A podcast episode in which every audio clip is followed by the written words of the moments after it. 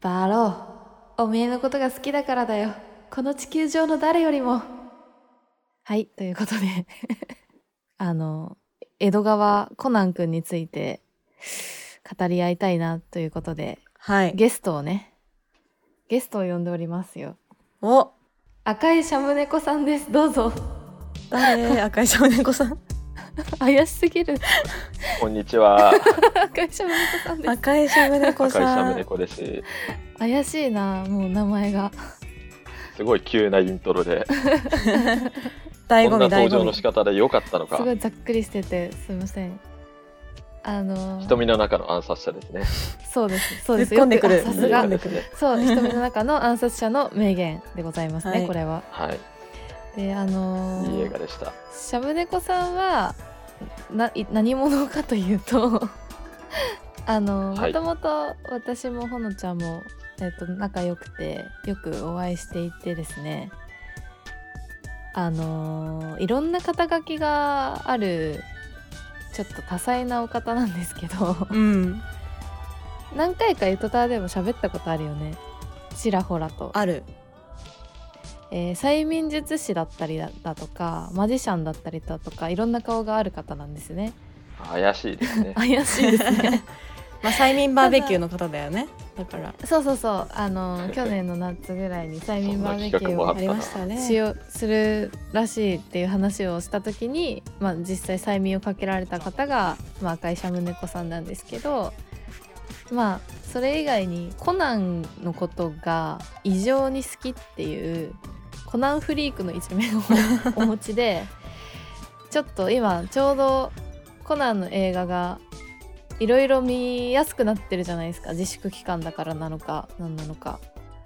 うん。そうですね。いろんなところで無料公開もされていて、ですよね。劇場版の公開が延期になっちゃったので、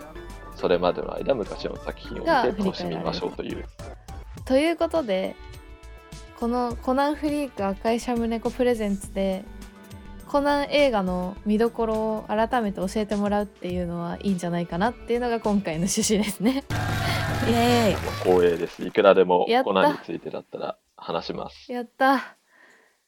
まあ、コナンみんな大好きですからね。うんえ。ちなみにほのちゃんってコナンし詳しい人ですかあのでも国民の中で言ったら全然詳しくない方だと思う。国みんな中で本当に正直な話。国民があーなるほど平均以下ってことね。平均以下。じゃああアニメとかは見てたけどみたいな。そうテレビとかを見てるしでも映画もなんか毎回見に行くっていうよりはたまに行くかなぐらいだからなるほど。あでもたまには行ってるんですねたまにはそうです行ってます かりんちゃんはあ私はなんか映画派でうんあのコミックスとかあんま読んでなくてただ映画はあの中学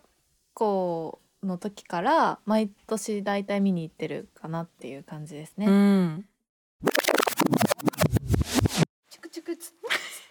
ゆとたわ江戸川ゆとたわ江戸川ゆとたわよいやでもコナン長いからさ意外にもはうい始まってから、うんうん、原作がうんでも映画もでもなんか久しぶりにいつからやってんだろうって見たら、もう90年代からやってるじゃないですか、そうですよ。今年で24作目でいすやよ。いやいやいえやばやいやあんまり変わんないじゃんほぼ同ない年んか生まれた時と それほぼは同い年。ざっくりしてるわすごいだから なすんかごいなねゴールデンウィークになんか見ようかなって思っても全部見れる自信はないからさ確かにね はい。誰が自分にとって面白いコナン映画かっていうのは知りたいかも 知りたいんですよそれはいい質問ですね。 いい質問いただきましたいい質問ですね。もうめちゃくちゃ本気で考えてしまうな。へえなんかどういう映画、どういう作品が好きかというのが分かれば、その人にぴったりのこない映画っていうのは出てくると思うんですけど、えだってあれですよおね二人はどういう、 24作品あるってことですもんねそうなんですよ。 24作品やばいなそれがでも頭に入ってるってことですか24作しかないんですよ。 たった。しかしかいやいやでもそのやっぱおすすめするとなると責任が伴うじゃないですかそれなりにちゃんと知らないといけないとかあるけどそのぐらい見返してるんですよね何回もいやもう今日も昨日も一昨日もその前も毎日コナン見てますからね。すごいわ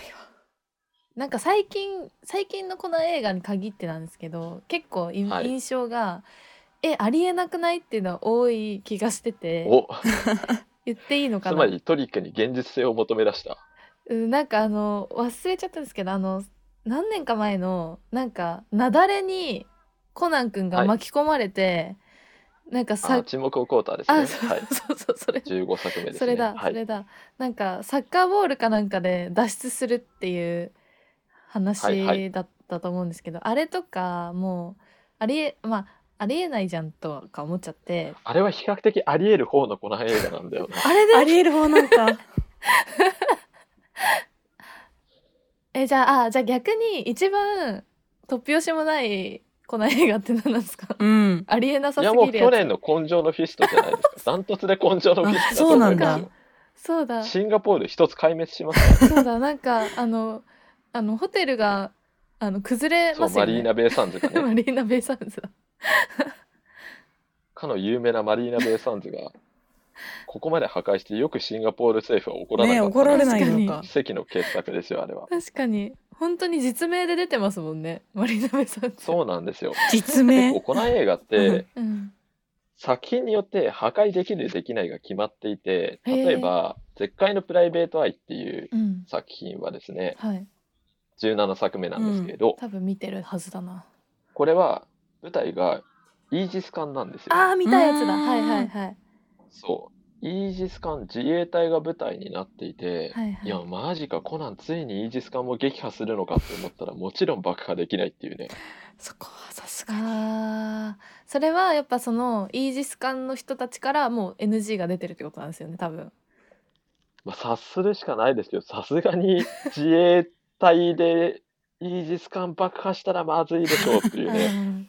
国を守るイージス艦やで、みたいな。いや逆にでもシンガポールうんもすごいなその点ね、強いけどね OK だっそたのんか点いシンガポールは完全に破壊されてるんで、政治を感じるけど植物園とか多分再起不能じゃないかな。だってなんか最後本当にあの船の上で戦ってましたもんねあれなんかそうなんですよ。あの有名なマリーナ・ベイ・サンズの船船のの上上でで。名所や、め名称うん、いやそう考えると確かにそれはありえないなまあ、初期のコナンは比較的あり得る話が多いですかね。うーんトリックしびれるのはどどの作品なんですかトリックって言っているのが本当に物理的なトリックの意味なのでいけば、はい、うーん、まあトリック単体だと普通なんですけれど、トリックとその後の演出も込みで評価すると、うん瞳の中の暗殺者のお硝煙反応をなくすトリックっていうのは素晴らしいですね。うんなんだっけそれ全然覚えてないんですはけいど。拳銃を撃った時に硝煙反応というのが残るんですけれど、はい、それが一切体から検出されないんですよ。うーんであーそれはどういうトリックを使ったのかっていうやつで、うん別にトリック自体は全然大したことないんですけれど、うんそのトリックが明らかになった後に、はいはいもうコナンとランの窮地に立たされている絶対絶命のピンチかはらい、そのトリックの絵がですね、はいもう完璧な形で切り札となって、二人を救い出すんですよ。え何めっちゃ見たくえーなった触り待ってあ覚えてないんですよねずいぶん前に見たから瞳の中の暗殺者を。ういんやこれはぜひ見てほしい見たんでしょょ見たけどそう。覚見えたて見たあないの名言さっき最初の冒頭の名言はあれそれですよねその作品ですよねそれです、それです。うわ見見ようもう一回忘れてるんだなうわこのトリックをなんで使ったのかって、あ、このシーンがやりたかったからなのねっていうのをね、完璧に理解しまああつながる系なんですねすよ。そう、劇場版コナン史上でも最もうまいやつでしたね。最もうまい出ました早くも最も前が出てしまった、あとは、ちょっとトリッキーなところでいくと、はい水平線上のストラテジーとかどうですかね。水平あーわ線か上んないかものストラテジーってどんなのでしたっけ水平線上のストラテジーはですね、9作目で豪華客船を舞台とした、あーそれも見ましたね見た記憶はあるそうそうそう殺人事件が描かれる割と本格派なあー話なんですけれど、これはね、意外とよくできてます。うーん。オープニングが流れるまでに実は犯人の顔はバッチリ映っていて、ええそううんにもかかわらず、まあ、その犯人には完璧なアリバイがあるように見えると。え面白そ一体どうやってというところで、凄まじいどんでん返しが最後に炸裂しますね。へえ。犯人が誰じゃないんだ。結構コナンの中でもうんうんそう、コナンの中でもここまでトリッキーなことやっているのはこの作品ぐらいじゃないかな。う9作目9作目ですへね。ー水平線上の陰謀と書いてストラテジーです。陰謀と書いてストラテジーなるほど面白そうやっぱ前半が多いんですね初期初期の方というかそう、まあでも最近のコナンもすごく面白くなってきていて、えー20作目以降とかはもう大体何見ても面白いなっていう感じですけどね。すごいうん。安定してきてるん だ。マジ評論家すぎ てやばいそしてすべてについてね、語れるから。コナンの映画ってなんか毎は回この、なんていうかなんとかのなんとかみたいなタイトルなんですね、はいはい。これで統一されてるんだ今発見したんだ。それでうん統一されてますね。あのへ、ー英語のタイトルある場合とない場合がありますけどね。あそうなんだ。ー 詳しいなそう だよ。そうだよ。詳しいな大体なんか今年だってそうじゃないですか。あれ今年何でしたっけタイトルヒーローの弾丸ですよ。ああそっか普うん通に日本語ですね、うん。珍しく英語がない。えー、どういうあれなんだろう規則性なんだろう特にないのかな英語が来るかなと思わせておいて裏切るのがコナンのやり方ですね。そんな、そんな予測者がそういうそんないるんですか そあのりまタすイトルに。よ。例えばその豪華のひまわりとかもめっちゃ驚いたでしょああ、驚驚いいたたんんでですすかわかん ない。う。驚きましたよ。 どういうこと19作目豪華のひまわりが来た時に絶対英題が含まれているから、うん。だからインフェルノのひまわりが豪華のサンフラワーがどっちかだと思っていたら豪華のひまわりだったっていう。ああどあ、っちも日本語だったんでですね。それはまあ、うえ日本語っていう震えますよね。ち全然わかんないですけど。え、それまではどっちかに英語が入ってたんですかひまわり。そうですすよ。だってその翌年は、あその前の年は異次元のスナイパー、狙撃手と書いてスナイパーとあ読まあ、せそてっ、かそっか。その前は絶海の探偵と書いて探偵にプライベートアイって振ってる んですよ。無理やりすぎ る。そこまでしてるのに豪華のひまわりは豪華のひまわりっていう。なんでだろう。 サンフラワーもでもなんかちょっと、ダサいかサらかなンフラワーってなっちゃうけどね。まあね、ひまわりサンフラワーってなってもかっこつかないですかうらね。確かん。にしょうがなかったのかもしれない。豪華のひまわりは実は結構特殊な作品で、うん。普段のコナンってなんかモデルになった建物爆破してるんです よ。うんああ、マリーナベイサンズみたいな感じで。例えば、そうそうそう。例えばね、その1年前の異次元のスナイパーだったら、スカイツリうーんうんうん。はいはいはいはい。モデルと、モデルとした建物ね。うんうんベルツリータワーっていうところが攻撃されるし、うん。うんうん。その前だったらイージス艦だし、その前だったらサッカースタジアムだしというこはとで、いはいはい基本実在するところがはい破壊されるんですけれど、豪華なひまわりだけはなぜか、うん。一切この世に存在しない、うんレイクロック美術館っていう鈴木財閥が建てた謎のミュージアムなんですうね。ん。ああ、じゃあ実在しないところなんですね、この映画だそうけ。ななんですよ。んでだで、これは実は大問題で、何が大問題か というと、コナンのエンディングって必ずそのコナンの映画で使った建物であるとか舞台が映るんですよ。あ、確かになんか実写ですよね、エンディング。そうなんです。あれ、一からずっと実写なんですよ。そうなんだ。へービーそうズ、あのの曲が流れてうん実写みたいなイメージあります、なんか。コナンのエンディングの中で、映画版のエンディングの中で、最も歌われている回数が多いアーティストはビーズですからね。あそうなんだ。だ。確かにイメージあるけど。クラキマイと詳しいビーズのイメージ。はい。ところがですよ、その豪華なひまわりでは実写で映すものがないから何をやったかというと、ひたすらひまわり畑だけが映り続けるっていう。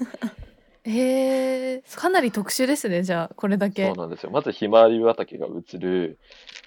次の絵何が来るんだと思ったら、上空から映したひまわり畑が映る。 ひそまわのりば上っか空りから映るひまわり畑を抜けたと思ったらひまわりのアップが映るもうないんだな多分 やりようが本当に取れる絵なかったんだなと思ってえー1番が終わって2番に行くと今度はちゃんと舞台が変わってゴッホのひまわりを映すんですね。本物あよかったようやく絵が変わったと思ったらうん直ちにひまわり畑に戻ってまたひまわり畑を撮りつつそしてそれでも飽き足らずでも絵はないから仕方なくひまわりにフィルターをかけてまたひまわり畑を映すっていうひまわり畑のオンパレードでかなり面白いちょっとエンディングの制ポ作ルノ者グラのフ苦ィティ心のオーがリバルに合わせて流れるひまわりをお楽しみくださいというのが豪華なひまわりの楽しみ方ですね。斬新すぎますねすごい楽なしみ方がゆとたまあ、一番その好きなのが、まあ、やっぱりランさんとのうんうん、なんていうの恋路っていうか、ああ恋愛面ですあーね。恋愛面そう恋愛面がすごい好きなんですけまどあ、この映画の本質はラブコメですからね。あそうそうななののそうですよ全部恋愛ですよ。へえラブコメなんだまあでも確か大体青に山先生が恋愛面は必ず手を入れますね。えそうなんですへーかすごはい。でも確かにそれを見たくて見てるところはありますね正直なんかいっつもさあくっつきそうてかまあうまくいきそうとかってなるとさうんダメじゃんダメまあダメっていうか付き合ってるけど ダメっねていうかそう 付き合ってるけ どまあ永遠にだからみ私はまだ最終回見てないんで原作のあれ原作って最終回行ったんでしたっ けちょっと待って終わらせないで。勝手にコナン終わらせないで。忘れてないかなんだっ けあのまだ全然犯人が分かったの。のか犯 犯人人がは分分かったんかでしたっっけてないよあれなんか犯人さって誰？ニュースになってなかった黒の組織の正僕の体が分かっ名た前は分かりました。アガサ博士じゃないからそうだよ。あアガサそうそうそう博士じゃないからね。やばいとかが何も知らないですよまだこの人やばい。最終回はやばいね最終回ではないけどでもさ 全然その実らない中ででもい一番、そこがフューチャーされてるっていうか、うん楽しめる映画とかありますああ、恋愛的瞳なの中要の素暗殺者ですね。 やば強すぎるでしょマジですかまあ、そそれか時計仕掛けの摩あー天楼一作目。私もこれ好きこれはですね、好きです、ね、コナンとランの話しかないです。あそうなんだあの赤い糸ね。はいはいはい有名なはいあ青山先生がうん考えたというですね、その恋愛、ラブロマンスと爆破を切り抜ける、そのアクション的なものっていうのが一点に集約されていく、ーうんう、んその恋愛面で見ても、爆破面で見てもよくできているのが、時計仕掛けの摩天楼ですね。へーうーんえまあでもなんかこれは伝説の作品っていう印象ありますね確かにそうですね。やっぱ今見てもシンプルなだけによくできているなと思いますね。へえこの頃ってまだ原作で怪盗キットとか出てきてないところなんですよ。あえそうなんだそうなんだはい、怪盗キットとか灰原哀とかはまだ原作で登場していない時期の映画で、灰原愛とカイトキットがいないタイミングにもう映画があったのすごいなうんそうなんです、へえそれはなんか改めて見見たくなったかもなんかちっちゃい時に見た覚えはあるんだけど今見ると違いそうですよねだ確かかにら恋愛と私も随分か、前まあ、に人間関係のそことかこの見え頃は方が全然そのコナンの人間関係が複雑化してないので、うんうん、うんもうコナンとコナンというか新一とランの話でしかないんですよね。あーうーそんうかそこが変なキャラクターがいないから、うん、たくさん 今もうキャラ増えすぎてますもんねいやすごい今めちゃくちゃキャラ増えてて今年とか赤いファミリー集結ですよ。誰やねん赤いファミリーってなってる人絶対いるでしょ。なんかほんと数年前か増えらたな異常なほどなんか増えた気がしますよ多分今年がダントツで難しいと思います。えな何がですか話が人間関係の把握が。 なるほどそうなんだ複雑化しちゃってるんですねまず赤いファミリーって言われて全員わかります全然わかんないですわからんぜひ、ほのかさんの赤いファミリー像を語ってくださいよ。どどういうイメージですか脳情報なんだけど赤い赤いフファァミミリリーうんはい。まずファミリーなのかっていう疑問があるけどなんか一人で赤い。いファミリーみたいな名前なのか家族なのかっていう家族的な意味ですかえじゃあ赤い赤 赤いいって誰だった誰だか誰だと思う赤いさんっていう人が赤井さんうんえわかんないなんか刑事系最近ヘアアイロンでやけどができた5個目5個 目ゆとたわ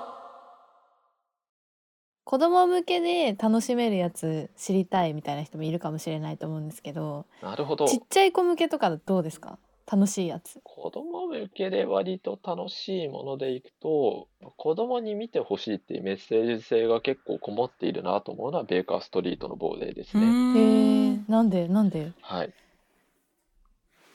これは劇場版6作目で、他のコナンとはかなり色が違うので、普通はあんまりおすすめしないんですけれども、へえ子供向けということであれば、いいのではないかなと。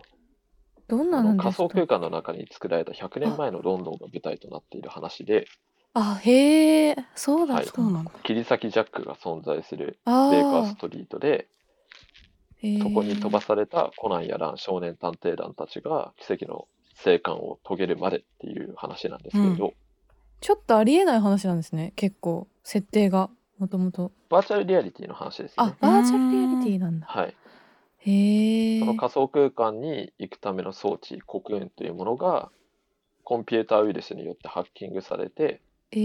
ゲームの中で死ぬと、うん。全員が死んでしまうと、本当にその仮仮想空間装置、黒煙に入っている子供たちも皆脳を破壊されてしまうっていう設定ですねソードアートオンラインみたいな結構怖そうじゃない話 ですねそうです、そうです。はい。 ソードアートオンラインを2002年時点でやってたんだなすごいなね割と子供たちが活躍する話でそうもなあっんだて意味があるへえなるほものど、ですね。あとはまあ子供が活躍する映画とか子供に見せても良い映画っていうことで言うと、うんうーん普通に最も完成度高いのは天国へのカウントダウンじゃないですかね。ああーへえれは最終版少年探偵団たちがめちゃくちゃ活躍するんですよ。そうだそうでしたね思い出したそう。玄太も光彦もあゆみちゃんも灰原あゆも全員が活躍して一人でも欠けていたらこの場所からは脱出できないという命がけの脱出劇が描かれます。うーんこれ面白かった気がする確かになんかハラハラする感じの僕はあれが最高傑作だと思っています。あ漆原さんじ一ゃあ押しがそれなんだ天国へのカウントダウンはもう奇跡的な傑作ですね。え一番多分推し推しですか、はい一番推しですえね。まあえタイミングによって変わるんだけれど天国へのカウントダウンがベスト3に入らないっていうことはありえない。 えタイミングによって変わるってすいうのは何なんですか気分によってってことですかまあ気分によってです ね今日はもうちょっとトリッキーなものが好きだなっていうような気分の時ごはい気分によってロストシップとか天空のロストシップとかをしたりしますけれ24ど作を楽しんでる、まうん、あいつ見ても面白いな天国へのカウントダウンで今日も天国へのカウントダウンまた見たんだけれど も見たまあ作業用 BGM として見ればいいかと思って流し始めたら結局もうワンシーンたりとも見逃せないので、うん好きずすぎるっなと見てたよね。へえワンシーンたりとも見逃せないっていうのがすごいですね、うん、ワンシーンも無駄なシーンがないんですよ天国へのカウントダウンは。へえ一個でもシーン削ったらこの映画は崩壊してしまうっていうような奇跡的なバランスの上で成立している のすでごいえなんか映画の中で一番サイコパスだった犯人が出てくる映画ってあります かサイコパスだったはないいや最近ちょっとササイイココパパスどういうやつですかなんかサイコキラー的な感じでちょっとこはうゾッとするっていうか、えなんかそんな理由で殺したのみたいな感じのあーシリアルキラー的な人が出てくなるほるどそんな理由で殺したの系の人は結構劇場版コナンあるあるで えそうなのいやそう でしょだってあの殺人でこそないけれど一作目の時計仕掛けを摩天楼の時点で、うんそんな理由で爆破したのみたいな動機ですよそっか理由がもう最古なんだそう、でも、やっぱり、14番目のターゲットの犯人の動機とかすごいけどね。うーんうん14番目のターゲット覚えてますいや数字見のたやつはずですけどもう一回見ようえどんなんでしたそっうそうけそう。14から順番に数、14からじゃない、13からだ。はい。13から順番に数字の入った人たちが殺されていはいはくというか、まあ、えこれめっちゃ昔ですか殺人のターゲットになっていくって私これ見てないか話もですねめっちゃ昔です。あこれ見てないの目暮警部とか、アガサ博士とか、えー木崎エ怖っリとか攻撃されていくんで身すよ近なな人んかあがなたの番ですみたいはい、 これ確かにおかしな殺人違反ですよね絶対快楽殺人的なこれね、あのーまあ、言ってしまうと、一人は本当に殺したい人なんですよ。うんあーなるほどでも、残り巻き添え食らった人たちは、いや、そんな理由で殺されなくてもいいだろうみたいな人たちばっかりで、かわいそすぎるいや、完全にそれは、もう逆恨みでしょみたいなものばっかりですね。いいですあねと、ヤバさで言うと、豪華のひまわりは相当やばいで あすね。そうなんだえ豪華のひまわり事件もやばいんだ豪華のひまわりはね、事件めちゃくちゃやばい。動機がやばすぎる そ。れネタバレになっちゃいますよねでも言ったあらんまり言えない、まあ、動機は簡単に言うと、はい、えー簡単に言うの難しいな。まあ、ちょっとだけネタバレになりますけど、こんな感じですね。えー私はうん、あの、ゴッホの描いたひまわりがうん、バツバツだと思っていたから、こうしたのよ、みたいなことを言った瞬間に、うんうん瞬間にですよ。はい瞬いや、それは、何年に出たこの論文で否定されているって言われて、そんなって言って泣き崩れるんですけど、犯う人、ん論文読んどけ、みたいな。間どういうお前そんだけゴッホ好きなら論文読んどけよみたいな。人殺すほどゴッホえの勘違い浸だったってこと水してたのにそう。しかもそれを聞いた瞬間に納得する犯人っていう。 単純ちかょっとも疑わないんかいもっとはこだわれよ自分の説にっていう。えー、 そんなんでうっかり殺さすんのですねちやばいょっ犯と人ですね。それははいあー一歩間違ったらちょっとほのちゃん系かもしれない危ない危ない危ないラララララ私あのやっぱキット解凍キットが好きなんですよねあはい。ああ、いいですね。怪盗キット大好き。そう大好き解凍キット出てくるとやっぱ嬉しくなっちゃうんですよ映画でもあ今め回っ出ちてゃわきたかってりいうますね。怪盗キット最高。そうなんですよキットが一番かっこいい映画ってどれですかねあうわー、難しいな ー。難しいな。豪華のひまわり以外全部かな。 豪華のひまわりかっこよくないん だ逆にかっこよくないやつあるんだ豪華のひまわりはね、オープニングまではかっこいいです。 え早くないですか何があった しゅそうだなあでも、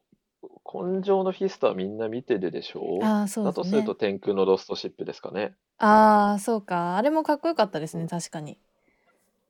天空のロストシップは割とコナンとキッドが共闘するので、うんうん一緒に戦うので、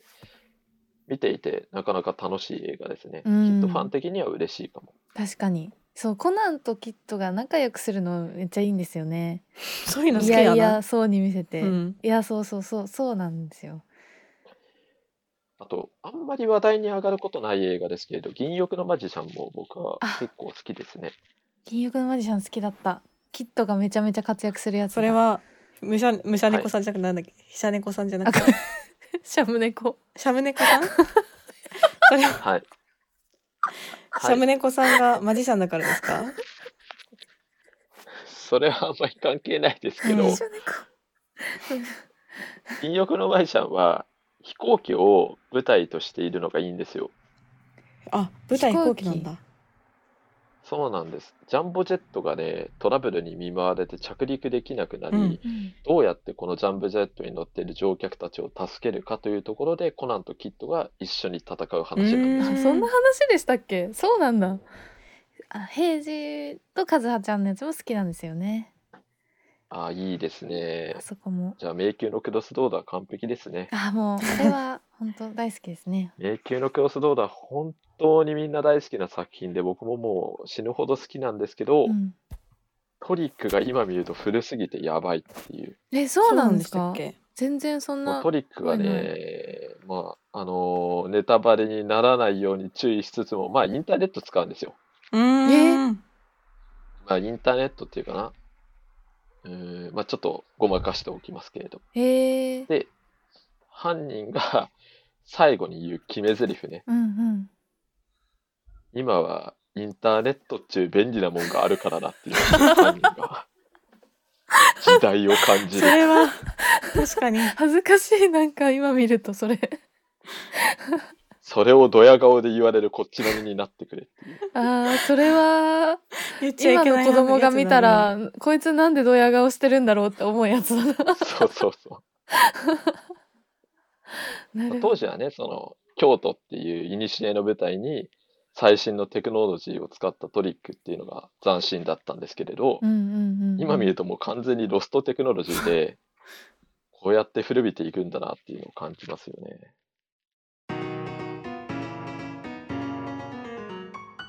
はいそれでは皆さんゆとりこだちのたわごと続きをどうぞこれを好きっていうとコナン2っぽく見えるでいくお とつながらないうん。気になるそれ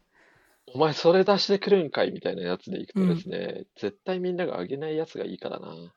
あるんだ。やっぱ11人目のストライカーとか上げとくといいのかなへえ。あれ11人目のストライカーってサッカーのやつですよねあれ違うか棒読みって言われてる映画ですね棒読みみそう、サッカー選手が声を当ててるんだけど、もう全部棒読みすぎて、しかもそれがクライマックスにかぶってくるので、見るに耐えないっていうことで有名な映画なんですけれど、なんでそれなんですか意外とね、今見返すと、めちゃくちゃ爆破が起こっているような印象があったんですが、あそもそも11人目のストライカーっていうのはどういう話かっていうと、全国のはい、サッカー場にうん、爆弾が仕掛けられて、あそうだそうでだ暗号文が送りつけられそれを解読しないとスタジアムが爆破されてしまうっていう話な んですよ。ななんかあ、のコナン君がスタジアムの上の方をなんかすごい走ってたイメージがありますなんか骨組みみたいなところそうそうそうですよねそういう映画な んですよ。で、っていうことは、めっちゃこれスタジアム爆破されるんだろうなって思うじゃないですか。うんはいはいはいもうね、後半全然爆破されなくてびっくり する。今見返すとすごい。後半には。そこだってほとんどの爆破が阻止されるからね。あじゃあねえだいぶ未然に防げたっていう話なんですねそうなんですよ。だからめちゃくちゃ爆破していると見せかけて意外と爆破していない映画で11人目のストライカーは見返すと発見がありますね。見方が爆斬発新具合す。ぎる爆発具合だそうですね。えー、面白い爆破の良さで見返した時におおって思うのはゼロの執行人とかですかね。へえ。それ見てないですねゼロの執行人はもう冒頭でかなり大規模な爆破が出てくるんだけれど、うんコナンファン的におこの爆破はちょっと違うぞっていう爆破描写なんですよ。んというのは。違うとは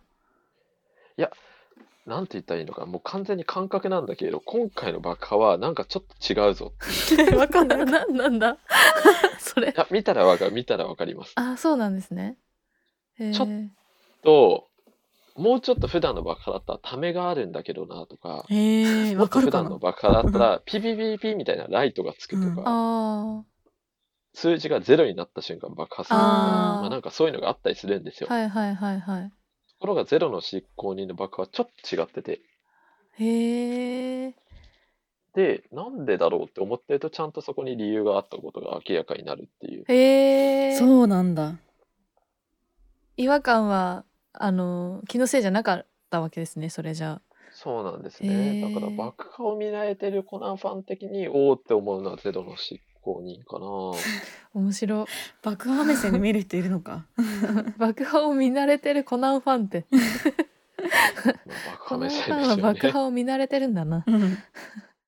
ラララララ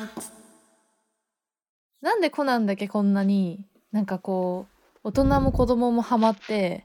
ずっと愛されてるのかなっていうのと、しかも意外とみんなそう大ですね人になっても離れていかないっていうファンがむしろ大人になってファン増えてたりするよね。そうそれはなんでなんだろうっていう、やっぱりキャラクターの魅力が一番でしょう。うーんああなるほど確かにそれコナはンあはりそうだな人物相関図を描くとすごくよくできてて、うん必ず何かのキャラクターが登場すると、それに対抗するキャラクターとかが出てくるんですよ。それこそ赤井さんと安室さんみたいに。あちゃんとだから、相対してるんだみそんうな。常に登場人物たちの関係性が揺れ動いていくし、へえ深い特にシリーズを通した謎というのも段階段階できちんと解き明かされていくので、はいはいはい例えば42巻でベルモットは誰かっていうベルモット編が終わるんですよ。はい はいベルモットの正体が明らかになって、その時にまず一つコナンファンとしてはめちゃくちゃ衝撃を受けるわけだよーうね。ん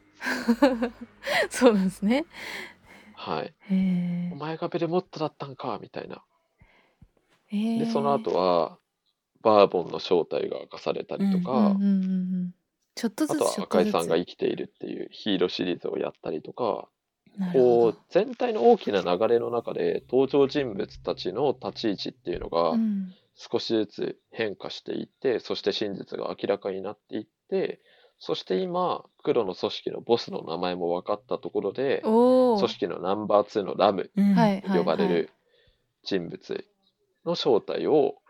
もうそろそろ明かすのではないかというところまでは来てますね結構進んでますねそしたら進んでますねあとは赤いファミリーにまつわる謎が最近は一番の読みどころですねへえこれがシリーズ全体の真相にも大きく関わってくることは間違いないと。コナンは次から次へと新しい舞台を出して爆破していくんですけど、はいはいはい今回はリニアモーターカーが来ましたね。たあだ、ー多分爆破はできないと思います。リニアモーター カーイージスや艦っとぱ同そじれ理論は権利的な関権利関係的な問題でいや、リニアモーターカーだってまだ建設途中のもの爆破したらやばすぎでしょ。確かに演技悪すぎでですきたらねやばすぎ るついにね、もうこの世で爆破するものがなくなったから未来に手を伸ばし始めたコナンたちっ ていう。でも今年の映画はかなり予想しづらいなんなんでですかかなり予想しづらいです。なんでですかだって、まず映画の中で伝えられるセリフが、うんコナン君、君は一体誰と何をしているんだっていうえ、もう何もわからないセリフが出てくるんですよ。えどういうことですかえ ポカーンじゃないですか。うん予告編の中で言われるセリフが、うんコナン君、君は一体誰と何をしているんだそのままそういうそのセリフが出てくるんですかそ全う。もうく何もわかんないじゃん。情報ないそれ聞たっ情報てみたいなもうちょっと情報教えてくれよ、みたいな。誰と何をしているんだって質こっ問ちなのしセリフ だなそう。やばいそもそもオリンピックとリニアモーターカーが、まあオリンピックって言い方はしてないんですけどあねそ。うなんあそっかまずいですもんねはういん。まあオリンピック的なものとうんリニアモーターカーがどう絡むかも謎だし、うん普通に考えるとリニアモーターカーを単に狙撃する話になるんだけれど、うんうんまあ、世界最速の乗り物をうんうん打ち抜くことができるかっていう話になると思うんだけれあーど、赤井さんがなるほど赤井さんが。それだけで盛り上げられるかなというか、もうそのエンディングみんな予想しちゃってでしょ。だから、それをどう超えてくるのかが気になって仕方ないですね。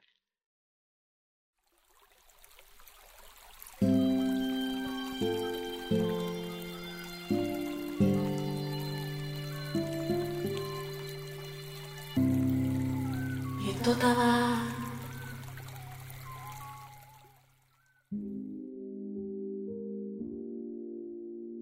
しかしまあ、ヒーローの段階が公開延期になっうんて、うん残念だなと思う気持ちもあれば、良かったなと思う気持ちもありまして、うんうんやっぱりこういうバタバタしている落ち着かないタイミングの中で見るよりはもう安心してみんなでコナンを盛り上げられる時に見て、うんそして今歴代の報酬がですねトントンと上がっていってるんですよえー去年が興行収入98億だったかなそうか毎だから年すごもういそでろすそろよ100ね億超えるんですよいやーおかしいですよ本当にはいだからみんなでコナンを見てコナンを応援してヒーローでぜひ100億超えを本当に達成できたら嬉しいなと一コナンファンとしては思っていますみんなでコナン映画を見に行きましょう興行収入をみんなで上げるぞって感じですね。優等生みたいなコナンファンすぎていい人すぎる、ね 制作者の意図も買ってるっていうスケールがでかかったメッセージの。 見に行きましょうぜひヒーローの欄がうん。見ましょはいありがとうございました赤いシャブ猫さんでした赤いシャムネコさんありがとうございました。うありがとうございました赤いシャブ猫さんっていうのがもう言いづらすぎ るな普段違普段言ったうこ呼びとないか方らをしねてるから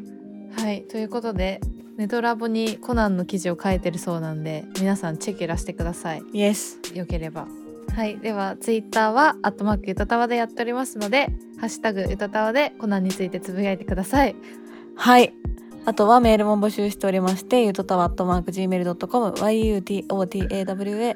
at mark gmail.com に、まあ、感想とか、この作品は私はおすすめですけどねとかあったらぜひ送ってください。はいということで本日ゲストは赤いシャムネコさんでした赤いシありャムがと猫うさんございましたありがとうございましたあり。がとうございました